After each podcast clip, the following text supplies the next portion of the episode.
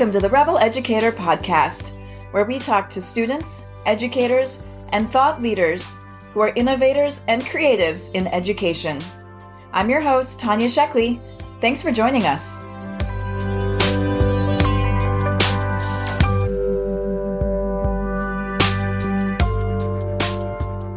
Hi, everyone. Welcome. I'm here today with Jin-Soo Huh.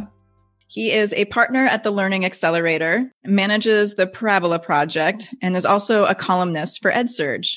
So, hi, Jin-Soo. It's so great to have you here. Hi, thank you so much for having me. Looking forward to having this conversation. Likewise. You are doing so much work with the Parabola project around maximizing learning and wellness, especially during this time with COVID 19. And I know you were working on similar things previously with schools.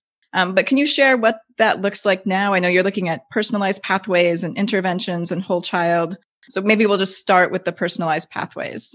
yeah. So uh, I'll kind of give a broad overview of the Parabola project uh, and then yeah. dive into personalized pathways. So, um, you know, the Parabola project came together when we realized we have education expertise, but uh, clearly there's a public health crisis going on with the pandemic. And so we partner with an organization called Ariadne Labs, which is uh, a joint center uh, located between the Brigham and Women's Hospital and the Harvard Chan School of Public Health. So they were able to really bring their public health expertise and we brought our education expertise and we helped develop some tools for um, schools to help think through what it would mean to reopen and what it could mm-hmm. look like. So we were endorsing reopening, but saying, you know, here are the things that you should consider. And if you are going to reopen, you know, like thinking about masks, distancing, um, and all of those things. And we started creating toolkits specifically around, you know, how do you start uh, creating a mask culture so kids, you know, don't view it as an impediment, but like something that could be actually kind of fun. You know, like can you make it personalized? Uh, you know, we saw one school uh, in Boston had their art teacher actually had kids do self portraits this year wearing masks. So it's like, hmm. you know, small things like that uh, to make it part of the culture um, and exciting. And then we also just heard from a bunch of schools that hadn't reopened. You know, like what are these schools that have reopened? Like, what does it look like? Uh, so we started partnering with a lot of schools that did reopen, you know, just to document, you know, things like what does arrival and dismissal look like? Uh, what does lunch look like? You know, like what does teaching look like? You know, like I can't, you know, sit next to a child like I normally mm-hmm. do. So what does this all look like on there? As we're starting to do this work, uh, we're also documenting, you know, what does teaching like really look like? You know, we know about simultaneous learning and how hard that is for teachers to teach both in-person um, students and also some kids remotely. And you know how do you give them a really solid experience on there? Uh, remote instruction is just really hard. We know that there's just a different pedagogy behind it and most teachers were trained with in person and that's all their experience has been. And so how you know we've been like documenting how teachers have been adjusting to that. And you know i think even more so than that we're also starting to think through you know what are some things that can stick next year? Um, that you know some things that teachers are trying out. You know, mm-hmm. one thing we know for certain is that every single child has had a very different experience uh, with remote learning, or actually just learning in general this year. You know, just first off, some schools open, some schools open hybrid, some schools never open, so the students are remote. Um, on top of that, you know, some students uh, have a great home condition, or they are, uh, you know, we know we've heard from some reports that introverts are just really thriving right now and like loving the, you know, like you know, they are, you know, appreciate the choice or like being able to kind of uh, blaze through, or you know, they're finding other opportunities, um, you know, with online courses to really thrive. Fortunately, on the opposite end of the spectrum, we have students, you know, who've never logged in. Uh, we don't know where they are at, or their internet's not great at home, so they're not doing great in this. So, you know, how are we going to create personalized pathways for students so that when they come back, like we're able to honor not just their academic learnings and where they're at, but also, you know, their mental health and social emotional learning where they're at. And I also hope that we're able to start seeing, you know, a more infusion of like, where are people's interests? Um, where are their strengths? Where are their areas of growth that we're able to kind of tailor more pathways for them um, when we get back. And even now, actually, we shouldn't even start next year. I mean, what are people doing now? And are you working with schools that are working through this now and creating personalized pathways, either for distance learning or in-person learning? Yeah, we've we've talked to some schools that have taken some steps, and I think that's one of the things that's exciting, but also really daunting. Um, you know, I think about rolling out, you know, a tech initiative or a mastery-based learning plan trying to get schools, communities to move in that direction. Normal times we're like, gonna be like a three year rollout. You know, we're going to work with the community, uh, get investment, you know, really build teacher capacity. um, you know, and then like pilot it for a second and then like move on and like bring it out. Uh, and we don't, we kind of have to move faster uh, at this point. So, you know, I think about some schools that are finding some touch points um, that they're able to do this. I, I, think about a school in Massachusetts, Uxbridge High School. Um, you know, they realize foreign language is actually a really nice place that they can use mastery based learning. Um, and the teachers really bought into it. And, you know, students are able to work on a pathway, do listening activities, work on the grammar, and then come back whole group and, you know, do some like talking exercises or even in partners. So they were able to kind of find ways to kind of incorporate those kinds of things on there. And I also think that there the schools that have thrived during this time were schools that had set up kids for success in this kind of setting in terms of developing independent skills for students. So if you had taught kids how to set goals, you know, reflect on your progress, reflect on your data, those schools, I'm not saying blanket have done well, but like largely um, have found more success than others where, you know, if you went to a school where the teacher was at the center, everything was directed through them students now don't have the teacher all the time. It's much harder. Um, you know, I think about Dallas Independent School District and, you know, they have a really, really robust personalized learning department and they support a ton of schools going through these individual pathways. So it's not uncommon. Like you can walk into schools, um, you know, pre-pandemic, of course, uh, you know, kids are working on choice boards. Kids are thinking about goals. They know their data. And so when they transitioned to remote learning for a bit, students were able to go regulate, know what they were on, um, identify their interests, ask for help when needed. And that's been really cool to see that those foundational skills were able to translate to remote for a lot of students.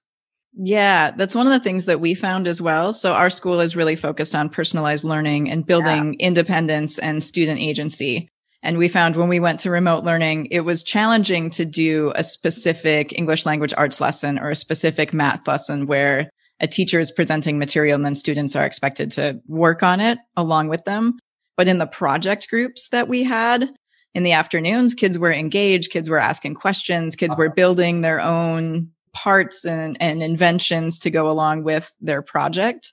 And so it, it's been really interesting as we look at this moment in time and, and education as a broader, you know, in the broader term, you know, when we look at what's really important and what skills do kids need to be successful in life, because right when we're working, once we move on, once we're in high school, once we're in college, once we have a job, there's not somebody sitting there telling you what to do and feeding you information all the time. And so, uh, how do we use this time and these lessons to help our schools move towards building those skills?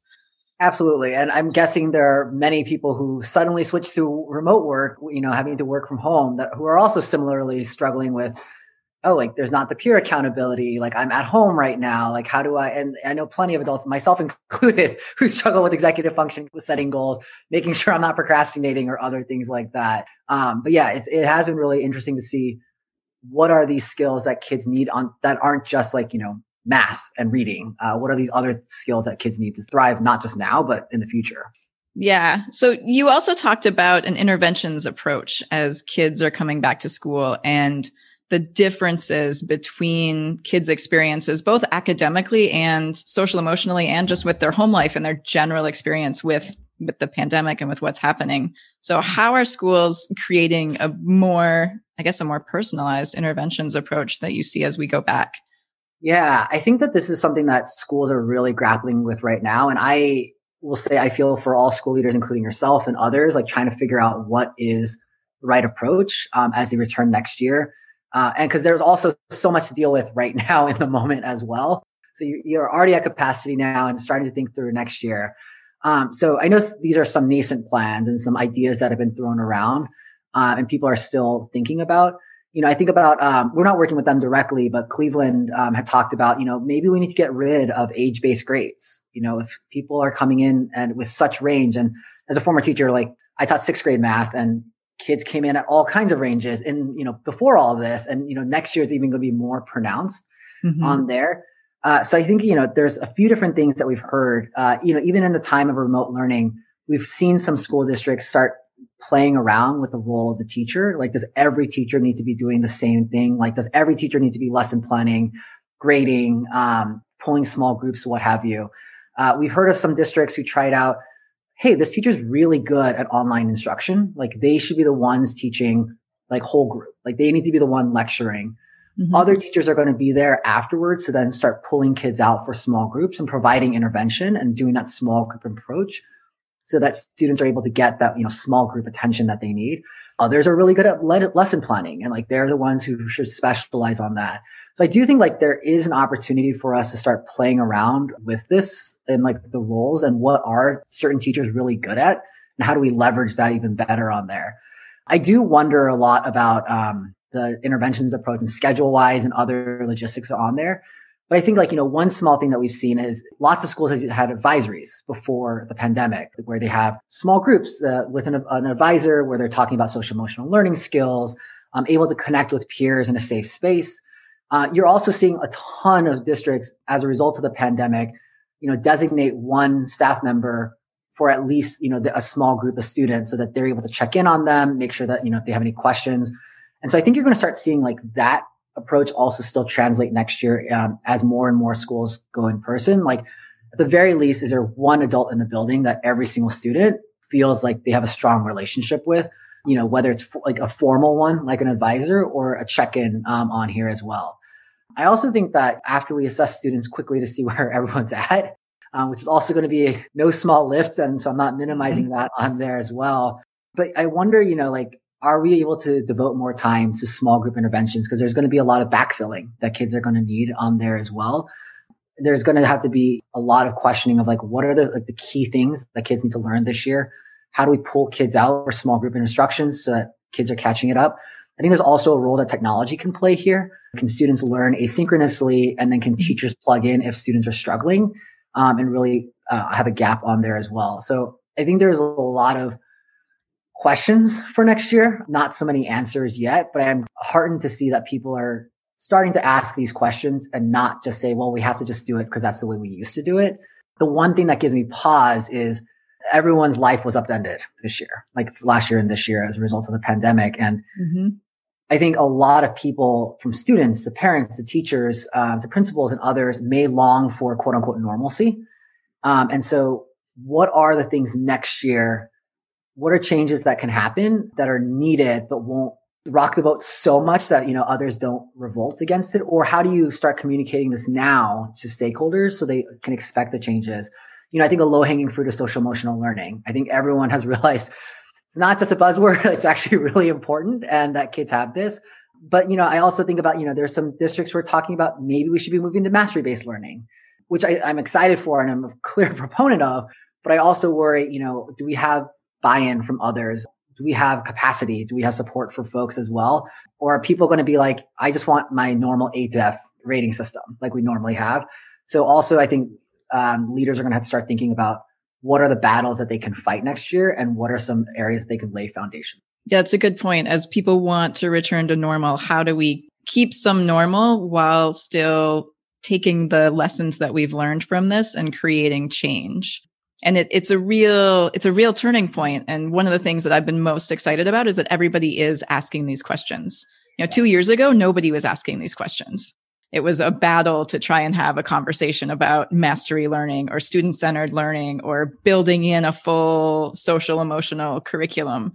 And now it's almost taken for granted that we need to move towards some of these things. And looking at you know what is really important in school because there are kids who have missed so much. So what are the things that they really need? Uh-huh. what's the knowledge and what are the skills that they really do need and how do we how do we create those intervention groups to focus on those so that those kids are getting the skills that they need yeah, and one thing that does uh, provide me some like optimism is, you know, I think about I'm a former director of instructional technology, and a lot of my work often was, you know, training teachers to use a new program or new hardware mm-hmm. or what have you to implement there. Um, and that was hard work, right? Like you always had those early adopter teachers who were doing all kinds of great work. You had those, you know, who were like, let's just wait and see. But you had some people who were like, I'm fine with pencil and paper, done it for a long time. Let's just stick with it. You know, unfortunately, the pandemic kind of forced you know, schools to roll out one-to-one devices in a very, very quick way. But one thing that's been kind of cool about it is, you know, I never thought like, I mean, every single teacher now is familiar with Zoom or Google Meet. Everyone is familiar with that. Um, mm-hmm. everyone is familiar uh, to a large degree with like uh, learning management system. Like, you know, so many people are now familiar with Schoology or Google Classroom at a deep level. And I think about, you know, walking into a traditional district, well, walking in virtually to a virtual PD and, you know, hearing these like traditional district school teachers who didn't have much technology beforehand, you know, being like, oh, like we can do that on Pear Deck. We could do that asynchronously. Like that has completely changed. And I think something that's uh, going to be exciting is we can assume a base level of edtech proficiency that we couldn't before. Um, and so I think that there's room to play. And it's been exciting to hear teachers say, oh, this is something that's going to carry, like I'm going to use like past the pandemic. Like this is something that's really cool. And I've been wondering about that. So I think that's going to be uh, a new foundation, like a huge jumpstart from the previous years.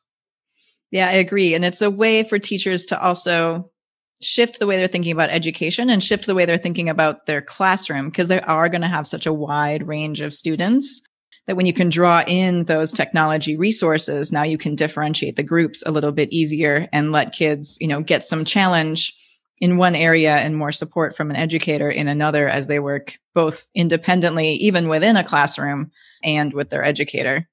Yeah, absolutely. So one of one of the things of the learning accelerator, part of the mission of the learning accelerator is to make the potential possible. Yeah. so what are some of those things, you know, even before COVID or looking way past COVID, what are some of those potential things that you're working on making possible? Yeah. Uh, and so I, I, think, you know, we're definitely still working on these things during COVID. I think we're, you know, like we just talked about, there's an opportunity presented that people are starting to think about these leaps that people can make um, and jump on there. I think mastery based learning is definitely one of them. Um, I think about, you know, what does an A mean? Like, what does a B like actually mean for parents? And it's something so ingrained. You know, we all grew up with it. Parents grew up with it. Teachers gave it to us. Uh, and, but we also know that I, I, joke about, oh, you got an A in Miss Smith's class. Like that's really hard to do. Oh, you got an A in Mr. Johnson's class. He, I mean, he just, everyone gets an A in that class, right? Like that doesn't mean anything on there. So how do we progress so that students are not just getting seat time. Like it doesn't mean like, oh, you sat in a class. That means you must have mastered it on there. But we all know that's not the case.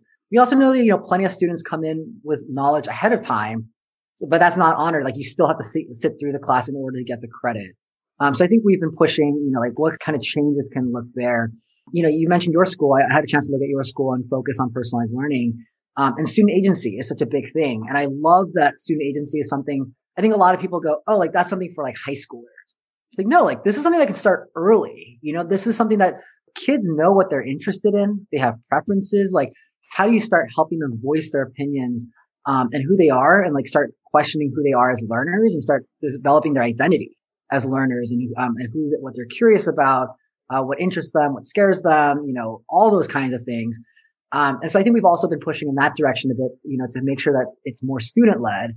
Um, and the teacher can serve more as a facilitator and helping them learn as a partner alongside them. Um, so that's another thing that we are really excited about. And we have seen really, really cool examples of students, whether small things like choice boards, like, you know, here are three activities, choose one of them, um, or choose an order that you want to do in it. Really small on there.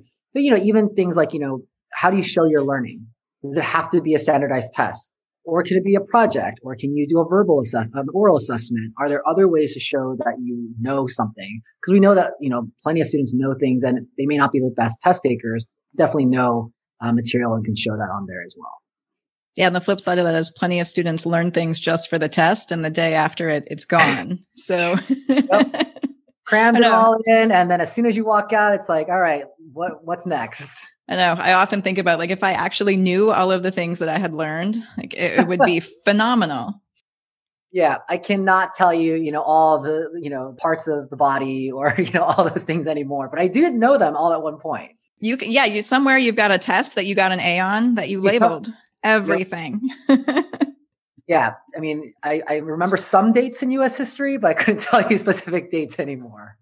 No, absolutely not. And and are the dates important? Like Siri can tell you the dates if you really want to know. That's all instantly available information. Yeah, and I mean, I think that the another thing that we're also looking at is like, you know, what is the role of project-based learning and interdisciplinary learning as well? Um, it's been cool to see some school districts recognizing that you know a kid can't just sit in front of a computer for seven hours, right? Like that's just not realistic.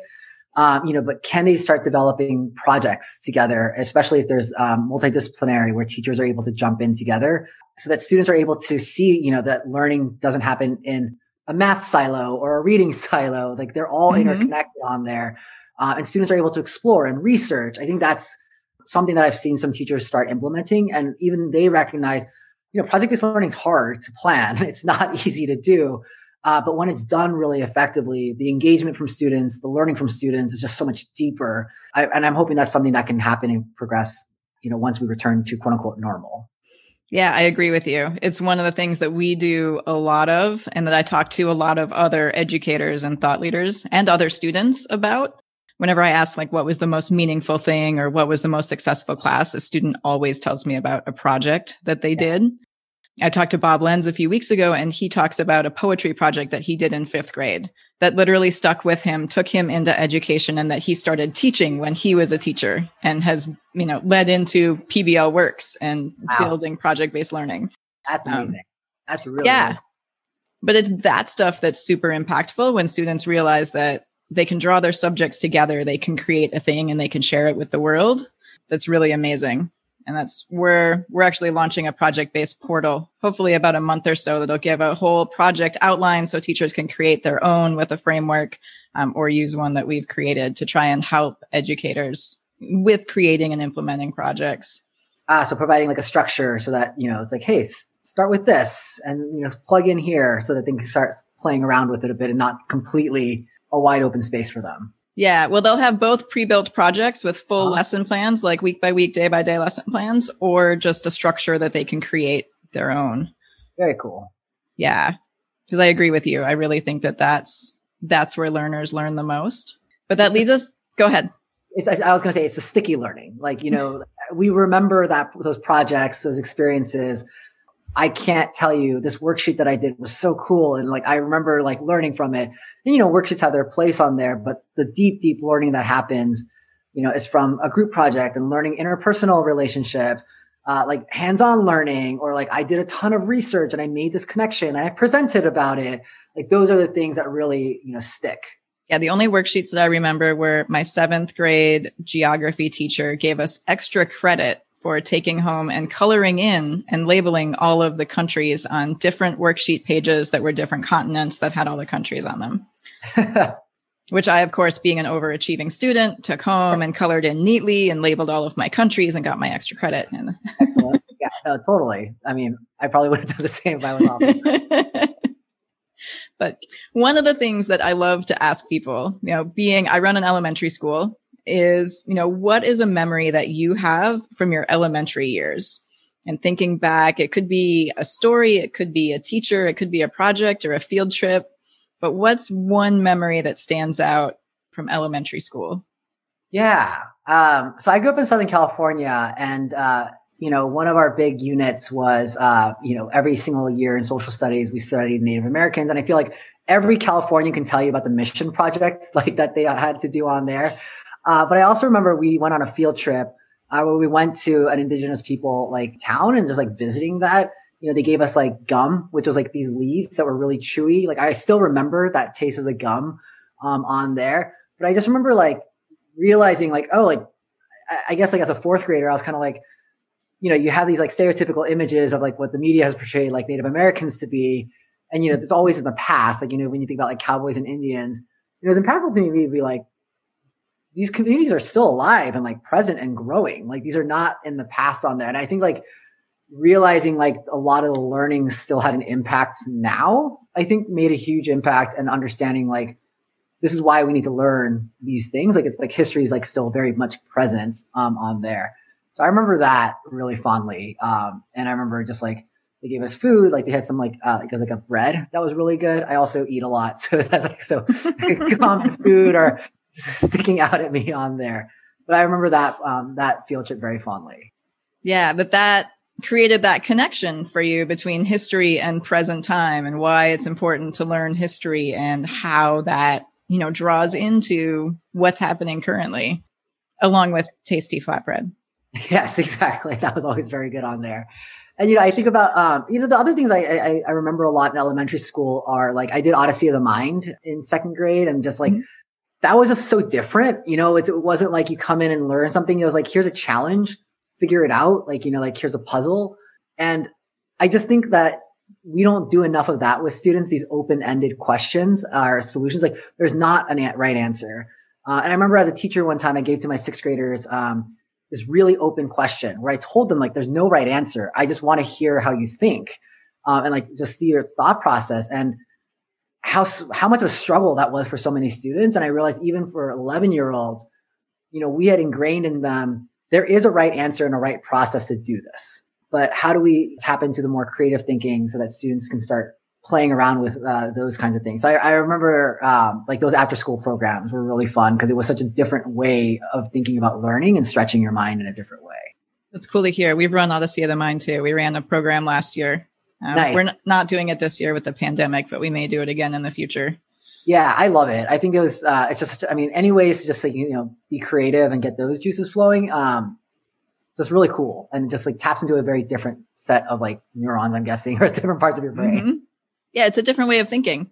Yeah. That we're not, you're right. We get so ingrained in the right way and the wrong way and sit and listen and learn and answer the questions that to actually think through a question is really challenging for some people. My father in law tells a story. He used to teach a class. He's a PhD in education from UConn and he would teach a class and that was part of what he would do is it would come in and there'd be an open-ended question and so this is what we're going to explore this semester there's not a written out syllabus. There's not a midterm and a final. Like this is our exploration and we'll, you know, we'll see what, what you learn and what you explore. And every semester he'd have about half the students drop the class because they couldn't fathom like How to research and explore an open-ended question. Yeah, uh, I, I, you know, I even think about like math as like a former math teacher. Like, you know, everyone wants the algorithm, right? Like, I feel like that was part of the pushback is against the Common Core. And, you know, I love like the best math teachers are the ones who, you know, let kids explore, sh- like all talk and discuss different solutions. It's like, oh, like you represented it in a different way. Can you share it with the class and like show like what you're thinking? And someone else show it a different way. And I think like being able to show people that like there's different ways of thinking about it that are all perfectly valid, um, you know, really pushes you and you, you know, it makes you start thinking, oh, like, I wonder why I like, you know, some people like making lists, some people like drawing and others. And even for little kids, I feel like students are able to, you know, have that metacognitive moment and go, oh, other people think differently. I like this way. Like, this is my preference. Um, but maybe I should stretch myself and try it out. So things like Odyssey of the Mind is like, wow, people really think differently than I do. Uh, I didn't even think about it at all that way. I think, uh, you know, any ways that you can show that people think about things differently than you is really cool. Yeah. And then it's not only how can I try and think about something differently, but how can I bring people who think differently than me onto my team? Because that's not the way that I work, but this is really important. So yep. how can we all work together? Absolutely. Well, great. Well, this has been wonderful. I think we could keep chatting, um, but I think it's probably time for us to to say goodbye. So, thank you so much for your time. I appreciate all of the insights. Thank you so much. I had a good time. Um, always can chat about education forever. I know that feeling on there. But thank you so much for having me. Thank you. Thank you for listening to the Rebel Educator podcast. To learn more about us, visit rebeleducator.com, where you can learn about our professional development opportunities for educators and students and see our project library. If you're in the San Francisco Bay Area, check out our progressive, inclusive elementary school, Up Academy, at upacademysf.com. We'd like to say a special thank you to Atmosphere for use of their audio track, Miho. Thanks again for joining us, and we wish you well no matter where your educational journey may lead.